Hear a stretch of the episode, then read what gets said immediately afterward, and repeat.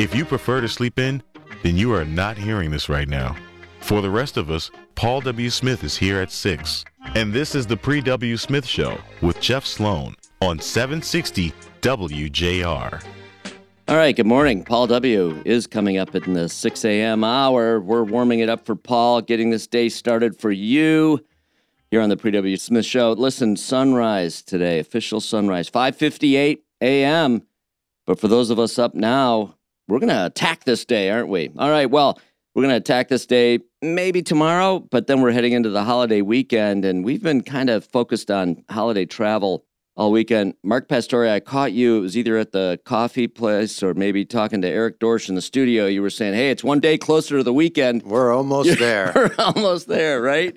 We're uh, almost there. All right. Well, continuing our theme of helping uh, those of you listening get ready for your weekends. You know, a lot of people this year are committed to traveling, but the way they're going to do it, guys, is we're going to travel not as far. We're not going to go as far. We're not going to necessarily get on that airplane. We're not necessarily going to get in our cars and drive, you know, to some other state, whatever it may be. And others from other states are not going to be driving here. In fact, uh, an article in the Oakland Press mentions that David Lorenz, vice president of Travel Michigan, he, he indicates that their even their the focus of their travel commercials to promote Michigan as a great place to travel to. In the past, they've been able to draw people from as far as Texas.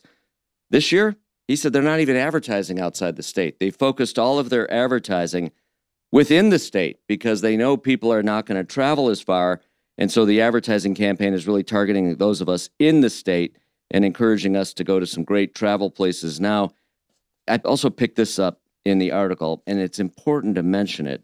You know, one of the things that the pandemic did, it certainly got us traveling less during the pandemic, which really highlighted for all of us how important travel is in our lives, how important creating those memories are, those experiences, getting away from it all, changing up our routine, getting to relax and unplug for a little while. In fact, it was tied now many people view this as a literally as a mental health issue in that travel helps them, you know, maintain a good sense of mental well-being. And and I know for me, it certainly is critically important. It's not just a, a luxury. It's not just a nice to have. Many are now viewing it as a critical to have. So while costs are up and everything else, the average travel budget that Americans have dedicated to their travel, showing how important it is, it's around $4,000 they're planning on spending this year, the average American.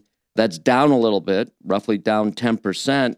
It was around $4,200 last year. And a lot of that's driven by the fact that people have to save dollars due to these inflationary times to just meet with the basics, the basic costs, the basic uh, lifestyle and, and, and survival costs now today facing all of us. And so we have less to spend on travel, but we're still traveling, placing higher importance, maybe spending less, maybe not going as far.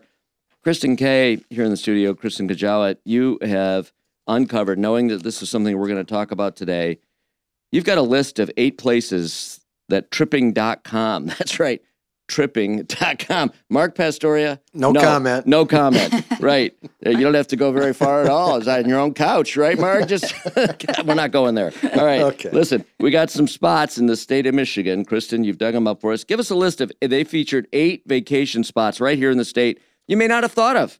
And it will not cost you four thousand dollars to get to any Exactly. of these places, Jeff. Let's hear it. Who do we have? Okay, so yeah. number one we have Ann Arbor, and that's interesting. That was the biggest surprise. right? You would think Mackinac Ann Arbor, huh. Island, which came in at number two. Okay, Mackinac Island's kind of an obvious. It's a Right. gimme, right? But, okay, back to Ann Arbor real quick. Yeah, Did you yeah. know Ypsilanti has the longest running Fourth of July parade in the state of Michigan? Wow. Oh, And maybe that's why it hit number one. who knew? There you go. Now that is a great tip. That is a good tip. Number right. three, Traverse City. Yeah. Of course, the Cherry obvious. Festival. Right. Right.